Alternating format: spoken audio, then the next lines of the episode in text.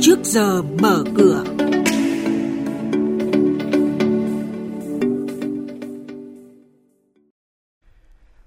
Hệ thống ngân hàng tính sớm gói ưu đãi và nỗi lo nợ xấu. GDP vẫn có thể tăng từ 1,5 đến 2% dù diễn biến dịch bệnh phức tạp. Đấu giá lô 46 triệu cổ phiếu FPT của Tổng Công ty Đầu tư và Kinh doanh vốn nhà nước SCEC bị ế là những thông tin được biên tập viên Hà Nho và Xuân Lan chuyển đến quý vị và các bạn trong chuyên mục Trước giờ mở cửa ngay sau đây. Vâng thưa quý vị và các bạn, hệ thống ngân hàng chưa kịp hồi phục sau đợt dịch bệnh thứ nhất thì đợt thứ hai đã quay trở lại khiến thêm khó khăn nhất là vấn đề nợ xấu. Chính vì vậy, một số tổ chức tín dụng cho biết sẽ đẩy mạnh các gói tín dụng với nhiều ưu đãi hơn dành cho các đối tượng khách hàng. Vì hiện nay tiền động khá nhiều nhưng cho vay sẽ ngày càng khó khăn Tiến sĩ Cấn Văn Lực, thành viên Hội đồng Tư vấn Chính sách Tài chính Tiền tệ Quốc gia cho rằng, mặc dù diễn biến dịch bệnh khó đoán, nhưng ngay cả với kịch bản xấu, năm nay GDP vẫn có khả năng đạt tốc độ tăng trưởng 1,5 đến 2%. Nguyên nhân vì chính phủ tiếp tục kiên trì thực thi mục tiêu kép là hiệu quả trong phòng chống dịch gắn liền với nhiệm vụ thúc đẩy tăng trưởng kinh tế.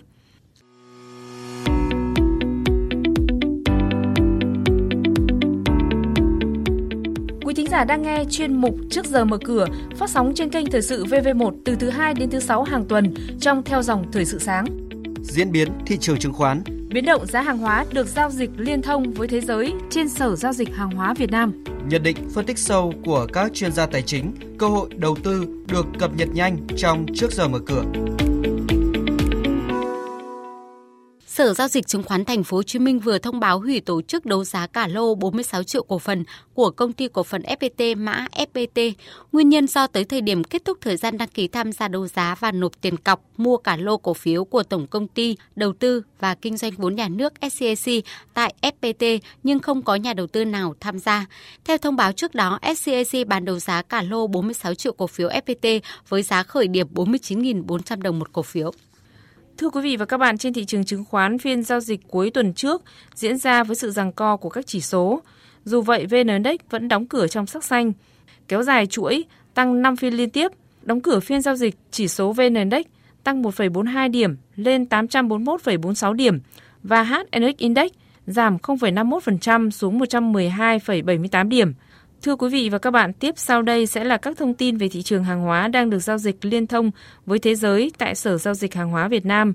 Chúng tôi có cuộc trao đổi nhanh với bà Nguyễn Thị Minh Trang, chuyên gia phân tích thị trường của thành viên kinh doanh hữu nghị.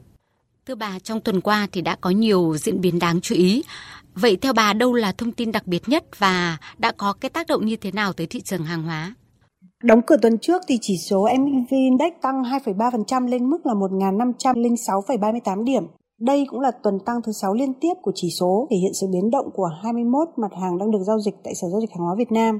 Trong đó, nhóm kim loại tăng mạnh nhất với mức tăng đột biến 13,7% của giá bạc lên mức 27,54 đô la Mỹ trên một ounce và giá bạch kim cũng tăng 5,6% lên mức 970,4 đô la Mỹ trên một ounce. Trong tuần qua có rất nhiều thông tin đáng chú ý, nhưng xu hướng tăng kỷ lục của giá vàng thế giới và sự yếu đi của đồng đô la Mỹ đã có tác động rõ ràng nhất tới hầu hết toàn bộ thị trường hàng hóa Việt Nam.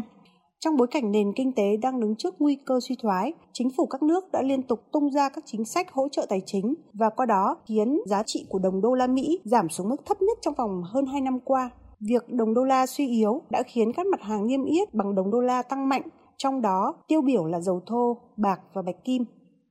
Trong tuần này thì liệu thị trường kim loại nói chung và kim loại quý nói riêng thì có thể tiếp tục xu hướng tăng nữa hay không thưa bà?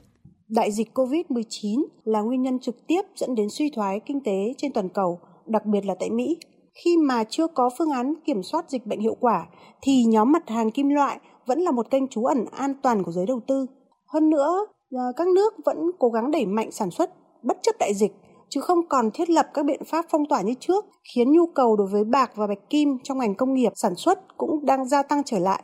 Vì thế, cá nhân tôi cho rằng là thị trường kim loại vẫn đang có xác suất tăng là khá cao. Vâng, xin cảm ơn bà.